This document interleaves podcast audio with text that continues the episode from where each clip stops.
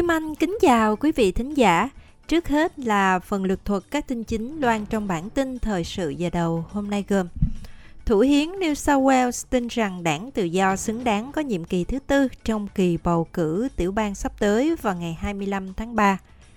Thủ tướng Anthony Albanese dẫn đầu một cuộc tuần hành qua cầu cảng Sydney để ủng hộ quyền bình đẳng cho cộng đồng LGBTIQ+. Bộ trưởng Tony Burke cảnh báo các sản phẩm có hàm lượng silica cao sẽ gây ra những vấn đề tương tự như amiang trong tương lai.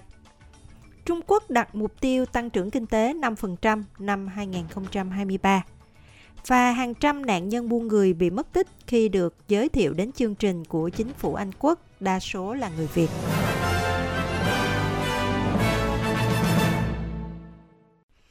Và sau đây mời quý vị cùng nghe bản tin chi tiết. Trước hết như thường lệ vẫn là các tin tức cập nhật ở Úc.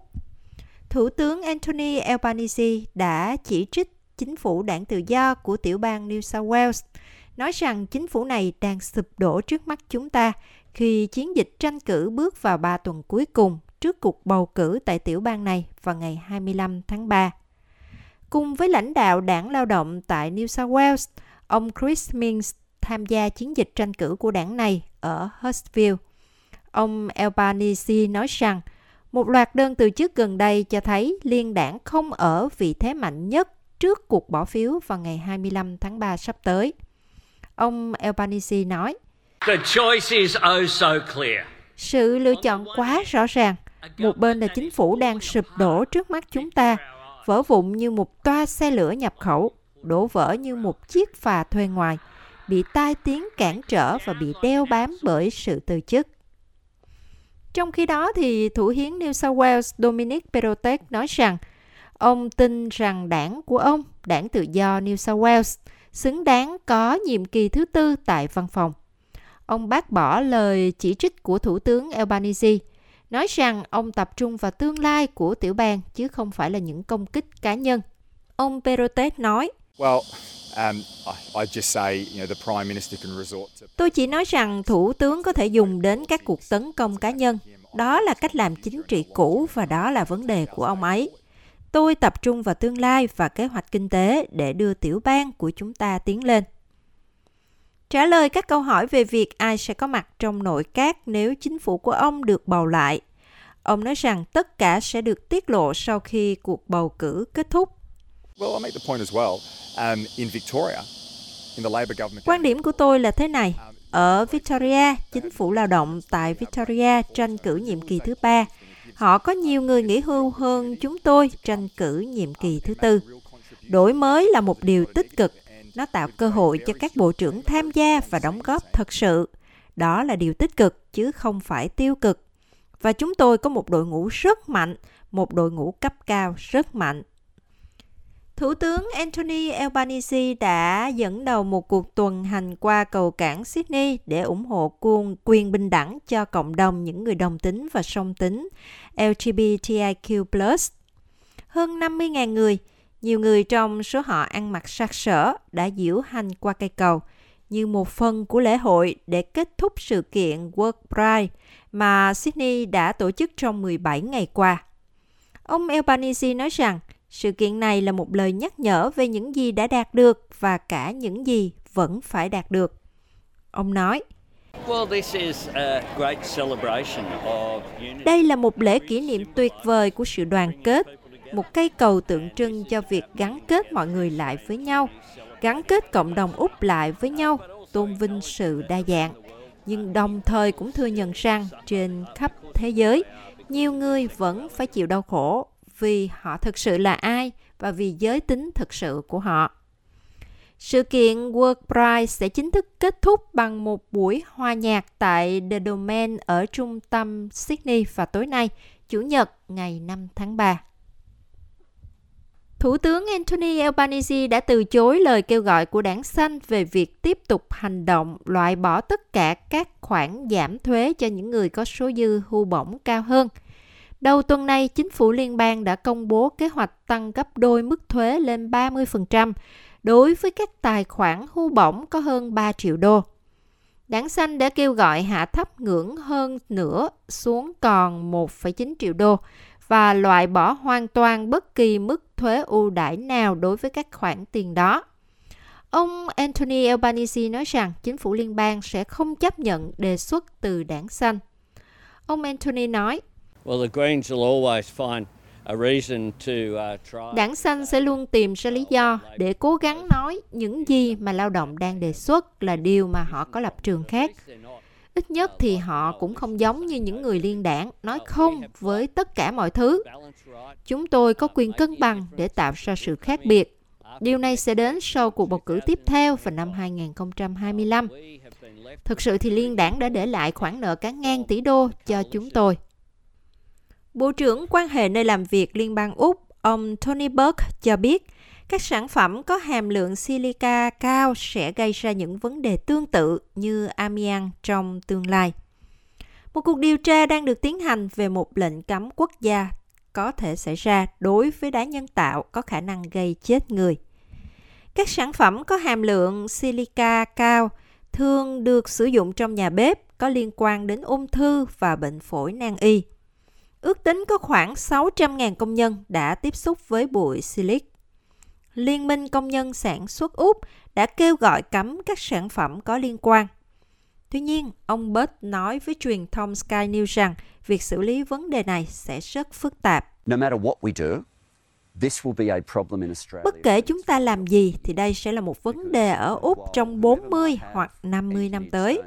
Bởi vì trong khi bất cứ ai cũng có thể dùng loại đá này trong nhà bếp hoặc phòng tắm của họ vào lúc này. Nó an toàn vào lúc này, nó sẽ không gây ra vấn đề vào thời điểm này. Chúng ta sẽ trở lại tình trạng như chúng ta đã từng sống với Amiens. Rất nhiều vấn đề phát sinh cần được giải quyết với Safe Work Australia.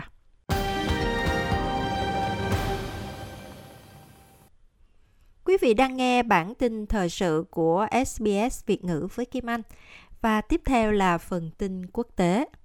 Đến với Trung Quốc, chính phủ Trung Quốc đã đặt mục tiêu tăng trưởng kinh tế năm nay ở mức khoảng 5%, khi nước này cố gắng xây dựng lại hoạt động kinh doanh sau nhiều năm phong tỏa vì COVID-19. Thủ tướng Lý Khắc Cường đã công bố mục tiêu này trong một phúc trình về công việc của chính phủ trước Đại hội đại biểu nhân dân toàn quốc, bắt đầu kỳ họp Quốc hội thường niên. Ông Lý Khắc Cường tuyên bố, Nền kinh tế duy trì ổn định, vượt qua khó khăn. Các nhiệm vụ phát triển chủ yếu của năm đã cơ bản hoàn thành trong bối cảnh môi trường có nhiều biến động phức tạp. Nền kinh tế Trung Quốc đã cho thấy khả năng phục hồi mạnh mẽ. Đại hội năm nay sẽ chứng kiến việc bổ nhiệm mới một nhóm quan chức được xem là đồng minh thân cận của Chủ tịch Trung Quốc Tập Cận Bình. Năm 2022, Trung Quốc chỉ đạt mức tăng trưởng 3%, thấp hơn mục tiêu đề ra là khoảng 5,5%, do nền kinh tế lớn thứ hai thế giới bị tác động bởi các chính sách kiểm soát dịch COVID-19 nghiêm ngặt và khủng hoảng bất động sản. Chuyển sang phần tin Việt Nam. Hàng trăm nạn nhân của nạn buôn người đã mất tích sau khi họ được giới thiệu đến chương trình của chính phủ Anh Quốc được thiết kế ra để bảo vệ họ. Và phần lớn trong số nạn nhân trưởng thành là người Việt Nam. Tờ The Guardian đưa tin vào hôm 2 tháng 3. Thông tin được đưa ra sau khi Bộ trưởng nhập cư của Anh Robert Gentrick thừa nhận hồi tháng 1 rằng kể từ năm 2021, Khoảng 200 trẻ em xin tị nạn đã mất tích khỏi các khách sạn mà Bộ Nội vụ và các nhà thầu của Bộ Nội vụ chịu trách nhiệm. Theo dữ liệu mà The Guardian có được về quyền tự do thông tin từ Bộ Nội vụ Anh, có 566 nạn nhân có thể là nạn nhân buôn người hoặc đã được xác nhận là nạn nhân buôn người từ Vương quốc Anh và các quốc gia khác, được phân loại là mất tích từ năm 2020 đến năm 2022 sau khi được chuyển đến cơ chế giới thiệu quốc gia NRM, vốn được thiết kế để bảo vệ an toàn và hỗ trợ cho nạn nhân.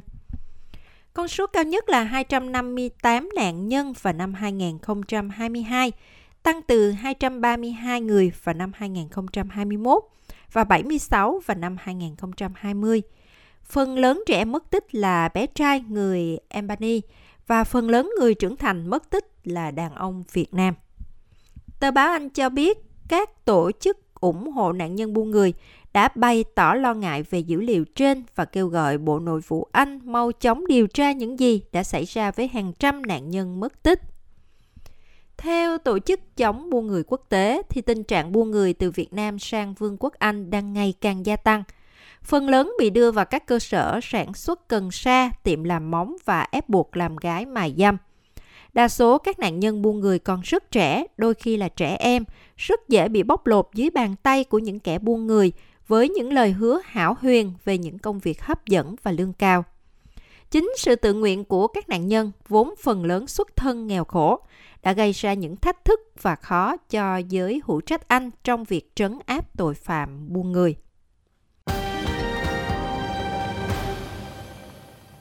Sau đây là dự báo thời tiết tại một số thành phố lớn của Úc vào ngày mai thứ Hai, ngày 6 tháng 3 năm 2023. Perth có mây mù rải rác, 20 đến 31 độ. Adelaide trời mưa rào rải rác, 15 đến 23 độ. Melbourne mây mù vài nơi, 16 đến 24 độ. Hobart mưa rào giảm, 16 đến 22 độ. Canberra, Sydney và Wollongong trời nắng. Canberra 15 đến 29 độ, Sydney 21 đến 38 độ và Wollongong 21 đến 36 độ. Brisbane mây mù rải rác 20 đến 31 độ, Cairns trời mưa 23 đến 28 độ và Darwin trời mưa rào có thể có dông 27 đến 31 độ.